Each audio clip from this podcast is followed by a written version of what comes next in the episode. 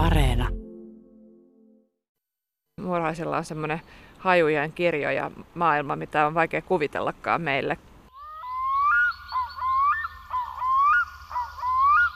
Se pystyy var- varsinkin hahmottamaan niin kuin taivaan näitä puita vasten. Ikään kuin tästä tulee tämmöinen latvustokartta, jolla kekomurhainen pystyy vähän muistikuviensa avulla suunnistamaan. Se on tota, vähän semmoista apteekkaritoimintaa täällä murhaiskeosta harrastetaan.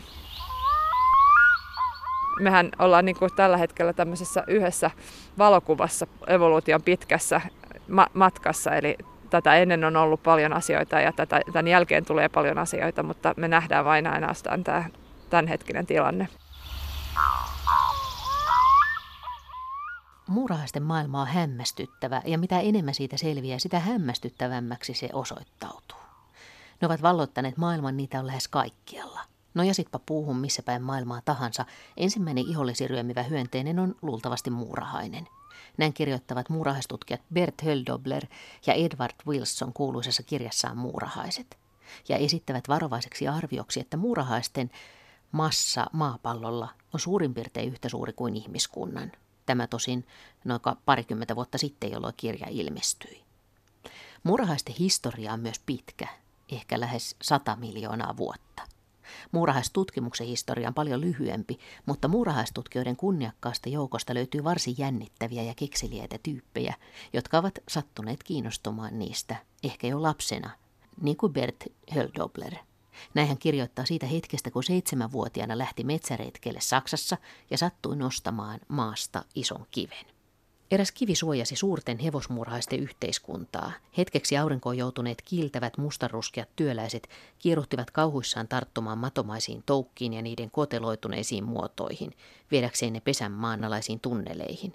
Mikä eksoottinen ja kaunis maailma, miten täydellinen ja hyvin muodostunut se olikaan. Kokonainen yhteiskunta oli paljastunut hetkeksi, ja se valui taianomaisesti näkyvistä, imeytyi kuin vesi kuivaan maahan – maanalaiseen maailmaan jatkamaan mielikuvituksen ulottumattomissa olevaa elämäänsä. Edward Wilson kuvaa toisaalla sitä innostuksen määrää, kun hän sai vihdoin selvitettyä, että muurahaisten hajuelin sijaitsee siellä muurahaisen peräpäässä. Se oli parhaita hetkiä ja ainoa yö, jolloin uni ei meinannut tulla, hän kirjoittaa. Murhaistutkijat ovat siis istuskelleet keon äärellä tai mikroskoopin ääressä, kehitelleet erilaisia kekseliäitä koemenetelmiä, usein ihan arkisilla itse viritetyillä varusteilla, mitanneet muurahaisen juoksunopeutta, suunnistamista, leukojen iskunopeutta, tutkineet muurahaislauttoja tai niiden sillan rakentamista, tai vaikkapa sitä, miten muurahainen tarkasti ottaen puhdistaa tuntosarvensa niin, ettei se vie vahingossa tauteja pesään. Lisää selviää jatkuvasti. Kun lueskelen tuoretta suurta mu- suomalaista muurahaiskirjaa, ilmenee muun muassa, että muurahaiset eivät näe punaista väriä. Että ehkä muurahaisten maailma ei olekaan äänetön, vaan esimerkiksi maan alle loukkuun jääneet muurahaiset ääntelevät saadakseen apua. Suomi on hieno muurahaismaa. On hämmästyttävää, että ne pärjäävät täälläkin näin pohjoisessa. Ja ratkaisu on tietenkin keko. Suomi on myöskin loistava muurahaistutkijoiden maa. Juttelemme näistä molemmista aiheista tietokirjailija biologi Katja Bargumin kanssa, joka on toiminut aiemmin muurahaistutkijana ja kirjoittanut nyt vastikää ilmestyneen hienon kirjan muurahaisista Heikki Helanterän kanssa. Seisomme tihkusateessa Helsingin keskuspuistossa muurahaiskeon äärellä. Eikä oikeastaan muuta tarvita. Keko ja joutilasta aikaa, mitä nyt kesällä usein onkin, ehkä suurennuslasi. Ja saattaa siinä käydä niin, että kun kerran astuu muurahaisten ja muurahaistutkijoiden viitottamalle polulle, niin se vie mennessään. Tämä on varmaan, mitä tämä olisi, päälle metrin korkea ja, ja pari metriä leveä, leveä keko. Meillä on kumisappaat jalassa siltä varalta, että keko olisi ollut kauhean vauhdikkaalla päällä, mutta, mutta tämä vesisade vähän nyt hillitsee näitä kavereita. Näin on. Ja niillähän on täydellinen suoja tässä keossa itsessään, että sehän eristää sekä sateelta että huonolta keliltä ylipäätään. Että sen anisojastahan ne pystyy täällä meidän talvenkin tota, elämään läpi. Itse asiassa tämä keko on näille pohjoisille alueille ja tämmöisille pohjoisille havumetsille tyypillinen rakennelma. Joo, meidän metsissähän muurahaiset on tosi tärkeä ja iso osa ekosysteemiä, että muurahaiset torjuu tuholaishyönteisiä, jotka muuten menis metsien puitten kimppuun. Ja, ja sitten just tämä kekorakennelma itsessään on tämmöinen ravinteiden kiertolaitos, että siellä murhaiset myllää maan ja keon lähellä on, on paljon ravinteikkaampaa maata kuin muualla tässä metsässä. Ja jostain mä luin, että tänne voi majoittua moni muukin, että tämä välillä on vähän niin kuin hotellin tyyppinen ratkaisu myöskin. Joo, on siis satoja lajeja, jotka majailee kekomuurahaisten pesissä. Pienistä punkeista lähtien isoihin per, perhostoukkiin, jotka jossain tapauksessa myös elää loisina siellä, että ne tavallaan matkii muurahaisten toukkia, vaikka ne onkin ihan erinäköisiä, mutta ne haisee samalle. Niin muurahaiset raahaa ne pesäänsä ja sitten se toukka saa sieltä ruokaa ja joskus se syö, ruo, niin kuin syö suuhunsa myös muurahaisten omat toukat, että vähän semmoinen käki-meininki tuolla, tuolla pesässä saattaa olla. Niin haju on se, johon muurahaiset luottaa. Vähän niin kuin me luotetaan näköön, niin muurahaiset luottaa hajuun. Että jos haisee oikealta, niin sitten se on niin kuin omaa jengiä. Joo, muurahaisilla on semmoinen hajujen kirjo ja maailma, mitä on vaikea kuvitellakaan meille ihmisille, joille näköaisto on ehkä se, joka, joka on meillä se kirjavin tai se ainakin Mä oon pohtinut sitä, että, että tota me ei osata niin kuin esimerkiksi hajuja kuvailla sanoin kauhean hyvin.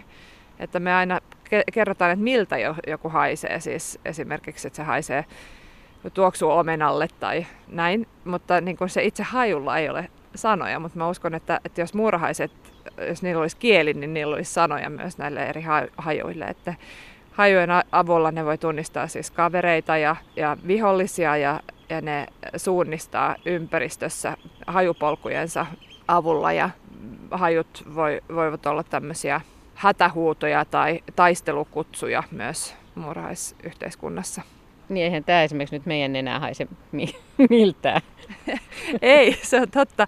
Vaikka jos sitä vähän sörkkää ja ton, tonkii ja tota, saa, saa murhaisia kädelleen, niin sitten kyllä tulee se murhaishapon haju, joka on varmaan aika monelle tuttu lapsuudesta, kun on tikulla tonkinut muurahaispesää ja sitten nuollut sitä tikkua ja saanut semmoisen happaman maun, niin se on se muurahaishappo. Ja sehän on va- vallan voimakas aine jota on myös käytetty siis ihmisen, ihminen on käyttänyt sitä hyväkseen. Että esimerkiksi AIV-rehu, joka on meidän ainoa nobelisti tätä luonnontieteen aloilla, siis Ai Virtasen keksimä rehun se säilytysmenetelmä on, on perustuu muurahaisappoon.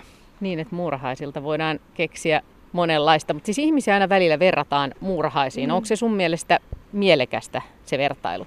No siinä mielessä ehkä, että tämä yhteiskunta ja se, että, että joukkovoimalla saadaan paljon aikaiseksi. Että jos nyt just miettii tätä kekoa ja sitä, miten muurahaiset on, on rakentanut sen ja sillä, sen avulla voi pärjätä täällä hyvin kylmässä, niin siis muualla muurahaisilla on muunlaisia rakennelmia ja systeemejä, joilla ne pärjää ja ne, ne siis elää kuudella mantereella samalla lailla kuin ihminen on, on niin kuin pystynyt levittäytymään maailman ympäri. Niin tämä tämmöinen ekosysteemin muuttaminen omiin tarpeisiinsa on ehkä murhaisten ja ihmisten välinen yhtäläisyys, mutta murhaisia on usein verrattu ja paljon termejä murhaismaailmassa tulee suoraan meidän yhteiskunnasta, että murhaispesässä on kuningatar esimerkiksi, eli naaras, joka lisääntyy toisin kuin työläiset, jotka eivät lisäänny. Ja puhutaanpa jopa, että muurahaisyhteiskunnissa on poliisit, eli työläiset, jotka valvoo järjestystä. Miten paljon muurahais, tämmöinen muurahaiskeko, jossa on tosiaan voi olla 10 000 tai 100 000 kaveria, niin miten paljon tämä muokkaa tätä metsää, jossa me nyt seistää? No kyllä sillä on iso vaikutus. Ne määrät esimerkiksi proteiinia, mitä kulkeutuu tähän pesään, siis saaliseläinten muodossa, niin se on tosi iso, että täällä on monta suuta ruokittavana. Ja samalla lailla tätä, nämä muurahaiset, kun ne, nehän siis tästä keosta lähtee polkuja pitkin usein ylös puihin. Ne puissa elää lehtikirvoja, jotka antavat muurahaisille makeaa mesikastetta tai nestettä. Ja muurahaiset sitä vastoin sitten suojelee näitä lehtikirvojaan ja käyttää niitä vähän kuin lypsylehmiä tavallaan. Niillä on laitumet noissa puissa. Ja ne lehtikirjat itsessään sitten tietysti myös paikallisesti yhdellä puulla voi olla viedä aika paljon resursseja siltä puulta. Et tässä on tämmöinen niin balanssi, että yhtä aikaan muurahaiset vie aika paljon resursseja yksittäisiltä puilta, mutta sitten ne suojelee koko puustoa ja, ja koko metsää sillä, että ne myös saalistaa puitten tuholaishyönteisiä ja muita tuholaisia pois täältä. Ja se nettovaikutus on yleensä kuitenkin positiivisen puolella. Jos haluaa tänä kesänä katsella vähän tarkemmin muurahaisia, niin mitä lähdetään liikkeelle vaikka tästä keosta, niin minkälaisia asioita voi, voi katsoa? Mihin kohtaan esimerkiksi keko yleensä rakennetaan? No keko rakennetaan yleensä niin, että siihen osuu auringonvalo, joka niin kuin on luon, luonnollinen sitten lämmityslaite keolle. Sitten se rakennetaan usein kannon päälle tai tota vanhan puurakennelman päälle, eli se kuningatar, joka perustaa keon, kaivautuu maahan yleensä tai kaivautuu suoraan kannon sisälle tai kannon onkaloon. Sitten jos nyt miettii, mitä voi tarkkailla, niin tässähän pystyy katsomaan just sitä, että mitä ne tuovat kekoon. Ne raahaa sitä pitkin matkaa kekoa ennen kuin se sitten katoaa tuonne onkaloihin. Niin tuolla on jotain käytäviä tuossa, kun katsoo tätä tarkemmin tätä rakennelmaa. Joo, sieltä voi katsoa ja, ja silloin kun ne on vähän enemmän liikenteessä kuin nyt tässä sateessa, niin silloinhan sieltä tulvii muurahaisia sisään ja ulos. Ja jossain vaiheessa vuotta voi ehkä nähdä jopa näitä siivekkäitä kekomuurahaisia lähtevän pesästä. Se on ehkä kekomuurahaisissa aika usein hankalaa, koska se on tosi aikasi aamulla, kun ne lähtee. Ja muutenkin ne on aika piilossa ennen sitä. Mutta esimerkiksi hevosmuurahaiset, niin ne, niiden siivekkäät, eli uudet kuningattaret ja koiraat, ne istuu siellä keon päällä jonkun aikaa ikään kuin tunnustelemassa, että mikä olisi hyvä ajankohta tai hyvä päivä lähteä häälennolle. Sitten kun ne lähtee, niin silloinhan ilma saattaa täyttyäkin näistä, että niillä on aika hyvä tämmöinen yhtäaikainen lähtö monesta pesästä. Mihin aikaan vuodesta se on? Kekomurhaisilla kesäkuussa, hevosmurhaisilla vähän myöhemmin, ehkä heinäkuussa ja sitten, sitten elokuussa koulujen alkamisen aikaan, niin silloin on, on tota sokerimurhaisilla eli mauriaisilla häälennot ja ne onkin aika näyttävät myös kaupung- kaupungeissa. Eli sitten kun kuulee semmoista napsahtusta, semmoista ääntä tota, ilmassa ja näkee isoja ä, lokkia ja, ja pääskyparvia, niin sitten tietää, että ne siellä jahtaa lentäviä mauriaisia, lentäviä, lentäviä sokerimuurahaisia. Ja ne, jotka selviytyy, niin sit, ne tippuu sitten sinne jalkakäytävälle. Niitä voi siellä ihmetellä, isoja mustia murhaisia. Tämä on aika ihmeellinen systeemi, joka täällä tapahtuu. Jos yks, kun yksittäinen murhainen lähtee tästä liikkeelle, niin millä keinoilla se nyt sitten niinku suunnistaa täällä metsässä? Kekomurhaisella on harvinaisesti kyllä muurahasmaailmassa aika hyvä näkö. Sillä on monta tämmöistä osasilmää tota, verkkosilmässään ja, ja se pystyy varsinkin hahmottamaan niin kuin taivaan näitä puita vasten. Eli ikään kuin tästä tulee tämmöinen latvustokartta, jolla kekomurhainen pystyy vähän muistikuviensa avulla suunnistamaan. Mutta yli, y, yleensä siis kuitenkin se vahvin aisti on murhaisissa siis hajuaisti. Ja hajuilla ne myös polkujaan jättää maahan ja, ja sa, seuraa sitten hajujen avulla niitä polkuja. Ja jos kaksi muurahaista kohtaa, niin sit usein ne laittaa tuntosarjat vastakkain vai? Joo, kyllä se näin, näin on, että ne, se ei ole koskettelemista, vaan se on nimenomaan haistamista, että ne haistelee haistelee tätä toisiaan ja tunnistaa sitä kautta. Jos se haisee oikealle tai samalle tai sillä on se pesän oma haju, niin sitten ne käyttäytyy ystävällisesti toisiaan kohtaan, mutta jos se on vieras haju, niin sit ne, ne usein saattaa sitten tapella tai ainakin lähteä karkuun toisistaan. Tämä keko, jonka vierellä me seistään, niin tämä on rakennettu havunneulasista pääosin. Sitten se on pinnalla vähän tämmöisiä oksankappaleita, täältä tulee jotakin, kielonlehteekin vähän kasvaa täältä alempaa, joka on ilmeisesti maatuneempaa osaa. Ja sitten tuossa pinnalla on sitten myöskin tuommoisia keltaisia pihkapaloja. Joo, ne pihkapalot onkin tosi kiinnostavia, koska sitähän ajattelisi, että ne on vaan tippunut näistä puista alas, mutta oikeasti nämä murhaiset raahaa näitä pihkapaloja ympäristöstä kekoon. Ja se on sen takia, että pihka on tosi hyvä antibakteriaalinen aine, eli se se torjuu siis sairauksia aiheuttavia eliöitä. Ja tätä on tutkittu ehkä aika hiljattain siis. Ja siis tosiaan todettu, että jos näistä murhaispesistä esimerkiksi poistaa sen pihkan, niin ne, ne pärjää paljon huonommin. Siihen leviää erilaiset sienitaudit ja muut, paljon helpommin. Ja se jännittävin juttu on ehkä se, että, että se toinen, sit kekamurhaisilla on toinen tämmöinen ase sairauksia vastaan, mikä on tämä muurahaishappo, joka on voimakas myös puhdistava aine. Mutta yhdistettynä tähän pihkaan, niin siitä syntyy semmoinen supercocktail, semmoinen oikea lääke, joka on voimakkaampi kuin kumpikaan aine itsessään on. Tämmöistä vähän semmoista apteekkaritoimintaa täällä muurahaiskeosta harrastetaan. Aika hämmästyttävää. No näyttää ihan kuin ne olisi vaan sattumalta tippunut tuohon, mutta niitä on kyllä aika tiheesti, että ei ehkä niin voiskaan olla, että sattumalta olisi noin paljon tippunut pihkaa. Joo, ja sitten vielä kun katsoo sieltä alta syvemmässä, niin, niin niitä on siellä sisällä myös paljon. Että kyllä se on ihan, sitä, sitä voi myös yrittää tarkkailla ja katsoa, kun muurahainen tuo sinne sitä pihkaa.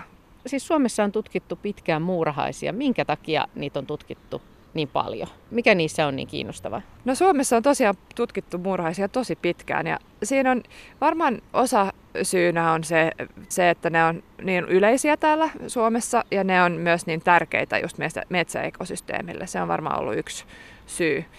Sitten se on myös vähän, mä oon miettinyt, että se on vähän niin kuin sattumanvarasta myös, että, että on olemassa semmoinen oikein suomalaisen murhaistutkimuksen kanta-isä Rainer Rosengren, joka toimi siis 60-, 70-, 80-luvulla aktiivisimmin. Ja hän, hän tota, laittoi pystyyn hirveän kekseliäitä ja hienoja kokeita ihan omalle pihalleenkin, missä hän nimenomaan tätä kekomurhaisten suunnistusta esimerkiksi tutki. Ja hänestä sitten hän, hänellä oli opiskelijoita, jotka pärjäs hyvin tiedemaailmassa ja perusti omia ryhmiään. Ja, ja tätä kautta tavallaan se muurahaistutkimus on tullut tämmöiseksi oikein tieteen suuralaksi Suomessa. Ja siihen yhdistyy nykyään sekä geenitutkimus, että evoluutiobiologia, että, että tota luonnonsuojelubiologia. Ja tällä tavalla niin kuin siitä Rainerista on varmaan nyt neljäs sukupolvi tutkijoita liikenteessä Suomen luonnossa. Että jo, jo, jollain lailla myös näihin, näihin tieteen kasvu ja tieteen alojen kasvuun liittyy jonkunlainen myös henkilökohtaisuus ja, ja sattumanvaraisuus sitä kautta. Hän on todella innostava hahmo, jolla meni niin kuin ihan herttaisesti sekaisin työ- ja vapaa-aika. jo, kyllä. Hän, tota, mä olen lukenut jonkun tämmöisen tutkimusjulkaisun, jossa hän vuolaasti kiittää perhettään, koska ne antoi antoi hänen käyttää sekä kesälomansa että perherahaa polttoainekuluihin veneeseen ja, ja tota, kesämökin pihaa kokeille, että, että semmoista oikein tutkijan paloa oli hänessä kyllä. No mutta sä oot itsekin tutkinut jossakin vaiheessa muurahaisia ja nyt sä oot ollut mukana Heikki Helanterän kanssa, että sä oot tehnyt kirjan muurahaisista, niin mikä sun mielestä näissä on niin kiehtovaa? mun mielestä siis tämä yhteistyö on kyllä se kiehtovin asia tässä, että, että miten nämä monet miljoonat yksilöt tässä pystyy sulassa sovessa tekemään yhteistyötä. Että se on aika harvinaista kuitenkin eläinkunnassa. Suurin osa eläimistä kuitenkin elää aikuisin, aikuisina ihan yksin ja ehkä joskus parittelukumppanin kanssa ja pienen perheen kanssa, mutta muuten aika yksin nämä on niin kuin alusta loppuun aivan sosiaalisia ja suurin osa näistä murhaisista, mitä me nähdään täällä, niin nehän on työläisiä, jotka ei ikinä itse lisäänny. Koko elämänsä ne, ne käyttää siihen, että ne palvelee tätä kekoa ja hankkii sille ruokaa ja ruokkii keon jälkeläiset, jotka kaikki syntyy siitä kuningattaresta. Ja tämä on, tota, on jännä ilmiö ja tähän liittyy kuitenkin paljon myös ristiriitoja ja on murhaisia kyllä, jotka tai siis on tapauksia, missä murhaiset yksittäiset työläiset ottaa niin kuin asiat omaan käteen ja, ja tota, lähtee sooloilemaan. Ja tätä, tätä, näitä niin kuin kiistoja ja, ja sitten toisaalta yhteistyötä on, on tosi jännä tutkia. Ai kaikille tämä ei sovi. Joo. Joo, no siis se liittyy siis siihen, että, että tämä kaikki perustuu siihen, että nämä, kaikki, nämä on yhtä suurta perhettä. Työläiset ei lisänny, mutta koska ne on kaikki kuningattaren jälkeläisiä, niin niiden geenit leviää sen kuningattaren kautta toisiin jälke- kuningattaren toisiin jälkeläisiin yhtä tehokkaasti kuin mitä ne itse voisi levittää geeniinsä. Eli tämä näiden niin samojen geenien tavallaan yhtenäisyys on, on tässä tosi tärkeää, mutta sitten on, on tapauksia, missä tämä yhtenäisyys sit murtuu, eli esimerkiksi jos pesässä on useampia kuningattaria tai näin, niin, niin sitten syntyy tämmöisiä eri sukulinjoja, jotka periaatteessa vois ruveta kiistelemään keskenään. niin sekin on itse asiassa jäänyt vielä puhumatta, että vaikka tässä keos on valtavasti porukkaa, niin tämä saattaa olla, että yhteiskunta koostuu useasta keosta lisäksi, eikö niin? Joo, tätä voi just itse katsoa, että kun seuraa näitä polkuja tästä, että meneekö se polku sitten kuitenkin jollekin toiselle keolle. Että useat meidän kekomurhaislajeista muodostaa semmoisia isoja, puhutaan superkolonioista, eli isoja yhteiskuntia, jotka koostuu monesta pesästä, joiden välissä työläiset kulkee ihan kuin kotonaan.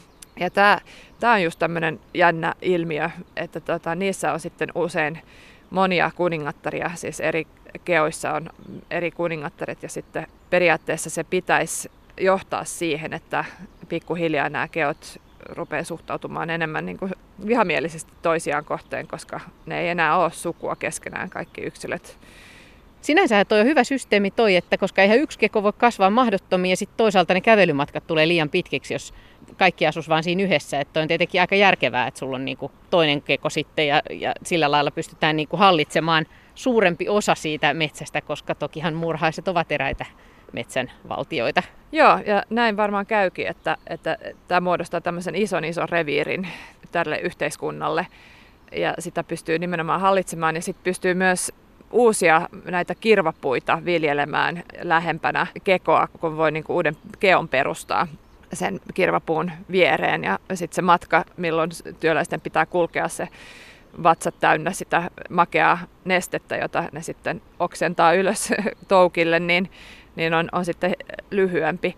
Tuntuu, että mitä pidemmälle edetään muurahaismaailman tutkimuksessa, niin sitä jännittävimpiä ihmeellisiä asioita löytyy, niin kuin nyt vaikka nämä viimeaikaiset muurahaisten lääke- ja pihkakäyttö ja kaikki tämä tämmöinen, mitä niillä on, on käytössään. Mitä sä ajattelet, että jos Rainer Rosengren kuulisi, että missä murhastutkimuksessa mennään tällä hetkellä, niin mitä hän tuumaisi? No, hän olisi varmaan iloissaan. Hän, hän, tota, hän kuoli valitettavan nuorena, siis jo aika pitkä aika sitten, mutta tota, kyllä mä uskon, että hän olisi iloissaan ja ei ehkä ihan hirveän yllättynyt, koska hän, hän ehti olla mukana kyllä aika monen asian aloittamisessa, mutta mutta jotenkin siis itse mä, itsekin mä oon nähnyt tämän, koska mä itse siis aloitin tutkimuksen 20 vuotta sitten ja ehkä lopetin 10 vuotta sitten.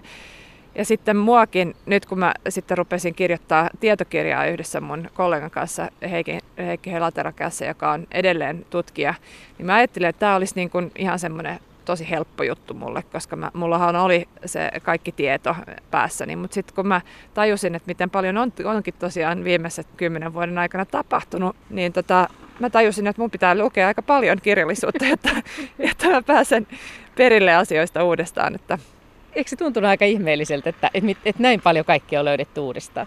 Joo, kyllä se tuntui, että ja niin hienoja tarinoita löytyi siitä tutkimuskirjallisuudesta mitä on, on tehty. Et, et esimerkiksi on kloonattu en, ensimmäinen muurahainen ja ihmeellisiä tämmöisiä koejärjestelyjä, jossa seurataan yksittäisiä viivakoodilla merkittyjä muurahaisia videokameralla ja, ja tekoälyllä, joka pystyy seuraamaan sitä, sitä sieltä kuvasta. Ja oli tosi jännittävää kyllä. No mutta jos nyt haluaa tänä kesänä seurailla itse oman lähikekonsa elämää, niin tässä on jotain vinkkejä tullutkin, mutta sano Sano muutama vinkki, että mitä, mitä sä ehdotat. Sitä voi katsoa, etsiä minne ne polut johtaa, mitä ne siellä poluillaan kantaa, minkä tyyppisiä saaliseläimiä ja, ja rakennustavaraa. Ja sitten voi katsoa tuosta puun rungosta. Jännä ilmiö on se, että, että kun ne menee ylös puun runkoa pitkin, ne murhaiset, ne on yleensä tämmöisiä aika hoikkia ja ja sitten kun ne tulee alas ja ne on juonut siellä sitä mesikastetta, niin ne saattaa olla ihan pullistuneita ja tämmöisiä vaalean keltaisia takaruumiltaan kun se takaruumissa on tavallaan pullistunut siitä mesinesteestä. Ja sittenhän voi laittaa vaikka jotain jännittäviä syöttejä ja katella, että mikä niille maistuu. Joo, tätä voi esimerkiksi laittaa kepin nokkaan hunajaa ja katsoa, miten nopeasti ne löytää perille. Sitten pitää vaan olla vähän varovainen, koska siinä on tietysti iso riski, että joku muukin eläin tajuaa tämän syötin ja, ja sitten pahimmassa tapauksessa niin se, löytää, se eläin löytää, jos se on esimerkiksi joku tikka tai mäyrä, niin, niin se saattaa löytää myös tämän muurahaiskäön ja käydä siellä apajilla samalla, että varovaisuutta aina kun laittaa ruokaa luontoon. Mutta siis sit se, se, iso kysymys, mitä moni aina miettii, että tota, niin kuka täällä päättää? Mm. No tämä on monisyinen juttu ja se liittyy just siihen niihin konflikteihin ja yhteistyön balanssiin. Että luonnollistahan olisi ajatella, että se on kuningatar, joka päättää, mutta ei se nyt ihan niin ole, koska oikeastaan työläisillä on kaikki valta täällä. Ne, ne päättää, mitä, mitä kuningatar saa syödäkseen ja, ja miten keko rakennetaan ja mi, milloin se muuttaa minnekin ja näin.